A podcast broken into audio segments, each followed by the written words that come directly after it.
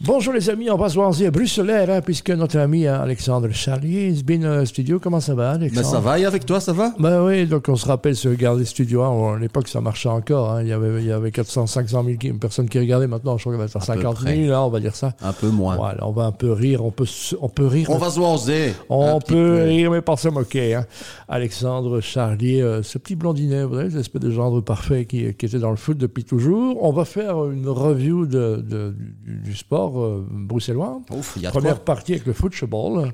À tout seigneur, tout honneur, commençons par les mots. Hein. Ça reste le, le, plus grand club de, de, de Belgique, même si euh, de Sporting Club van Vlaanderlecht, hein, comme on les appelle. oui, c'est vrai. Je crois que c'est copyright été décerné un petit bilan du Sporting qui se débrouille pas trop mal. Hein. Ben, écoute, pour la première fois, j'ai l'impression que ce géant qui était, qui avait un peu les crampons plombés depuis quelques années, euh, il y a quelque chose qui se passe au Sporting, au Lotto Park. Euh, ça me fait du mal de le dire. Pour moi, ça reste le, le stade constant ou, ou, Roger Van de Stock ou comme on, comme on veut. Enfin bref, ouais. le stade Van de Stock. Mais je trouve sportivement, euh, en matière de communication, en matière de, à beaucoup de niveaux. Et comment on explique sportif. ça Parce que les esprits sont restés les mêmes. L'entraîneur n'est pas euh, très iconique, hein, donc. On... Non, il n'est pas très économique, pas très charismatique. C'est pas sa première qualité, mais je pense qu'ils ont pris tellement de claques. Le Sporting a été tellement euh, ridicule. Euh, je crois qu'à euh, à ce point de, de, déception, les supporters, etc., ne, ne voulaient même plus aller au stade. Je parle pas du business et autres. Ouais. Allez, les dernières années, c'était une honte.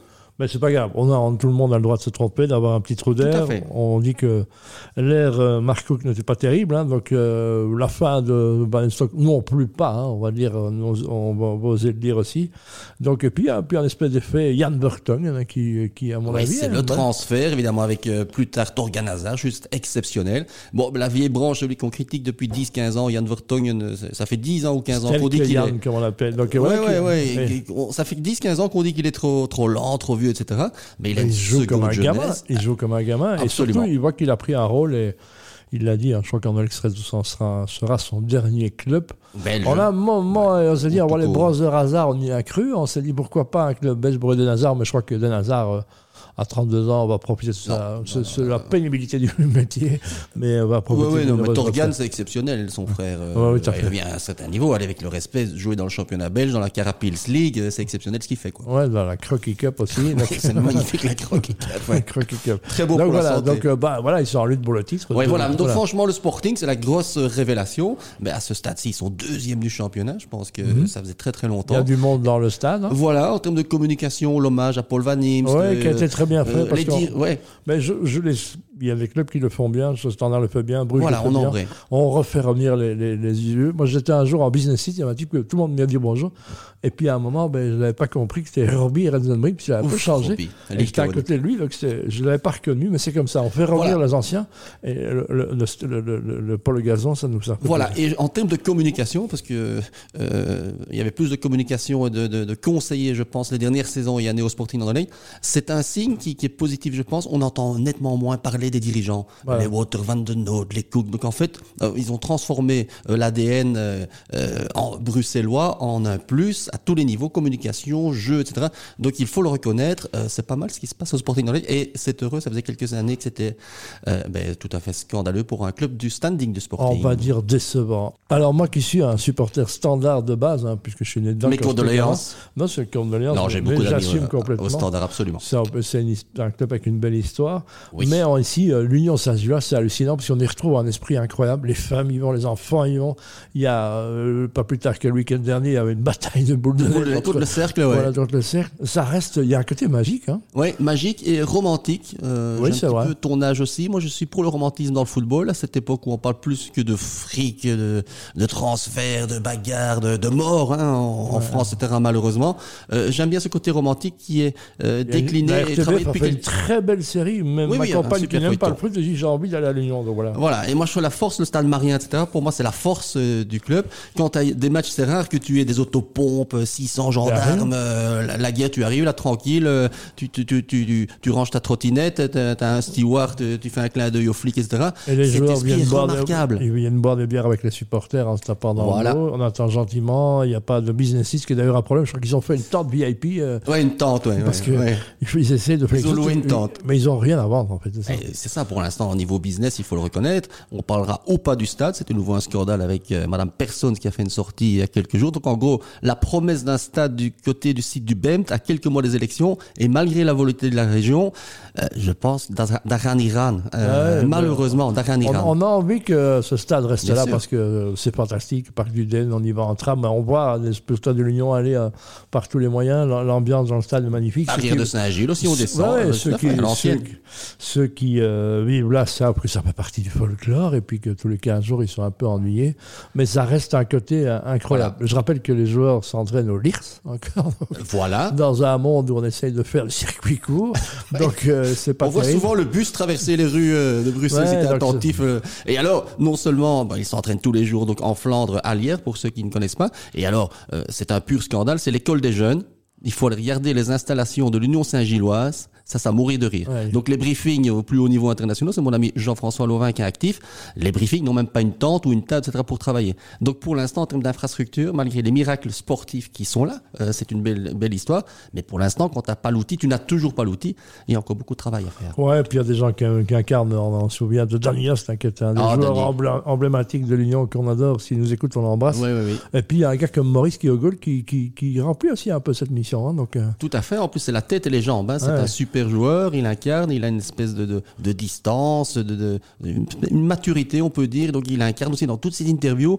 Euh, mais il y a un peu de contenu. C'est pas toujours le cas en termes de contenu des, des footballeurs à la sortie d'un terrain. Bobby, Bobby. Et puis il y a un entraîneur aussi dans lequel je croyais moyennement, mais finalement qui commence à trouver sa place. tout, absolument. Et donc, euh, et, bon, ça fait 2-3 ans que c'est formidable. Hein. On a eu Felice Mazo, on a eu Carole Gerhardt. Donc pour l'instant, il y a Carole on peut l'oublier. Non, je plaisante, mais je veux dire, c'est un peu une erreur. mais non, et alors ces joueurs, ce casting, c'est juste exceptionnel ce qu'ils font depuis quelques années. Et il y a Amoura qui va vouloir encore quelques euh, millions. Euh, belle, affaire financière en vue, on peut le prévoir. Même s'il est fâché. Oui, je sais. On va, on va se balader du côté de Molenbeek. Hein, Allez, en tout cas, chaussée de gants. On va du côté du REDM là, si le stade est améliorable, on va dire ça comme ça. Ouais, mais c'est pas mal. Allez, c'est pas mal. Donc voilà, on reste dans ce contexte-là. Mais une ville comme Bruxelles, qui a, je rappelle combien il y a de clubs en, Liga en, Angleterre, c'est phénoménal. Hein. Oui, bah, avec, à Londres. Oui, tu as 10 clubs de la, cité. À Paris, il n'y en a qu'un. Donc, ouais, ouais, on va dire qu'ici, on en a trois, donc c'est exceptionnel. Avec des matchs qui ont lieu en semaine à 6h30. Ça, c'est vraiment comment faire la fête à Bruxelles. Oui, merci la police et les autres. La police, courageux dirigeants. Voilà, donc les REDM, bah, c'est un vieux club qui se relève. Hein. On, rend hommage à Thierry Dailly qui, euh, fait, qui a été éjecté il y a un an. Hein. Ça a traîné un peu, mais officiellement, on va pas se leurrer. C'était le, président. le président qui a, qui a donné beaucoup de, de, de, de son Il a tout donné, à la fois de l'argent, son temps, sa famille. Euh, enfin, il a tout fait. Voilà, c'était la belle de Nelbar, donc c'était le club familial aussi.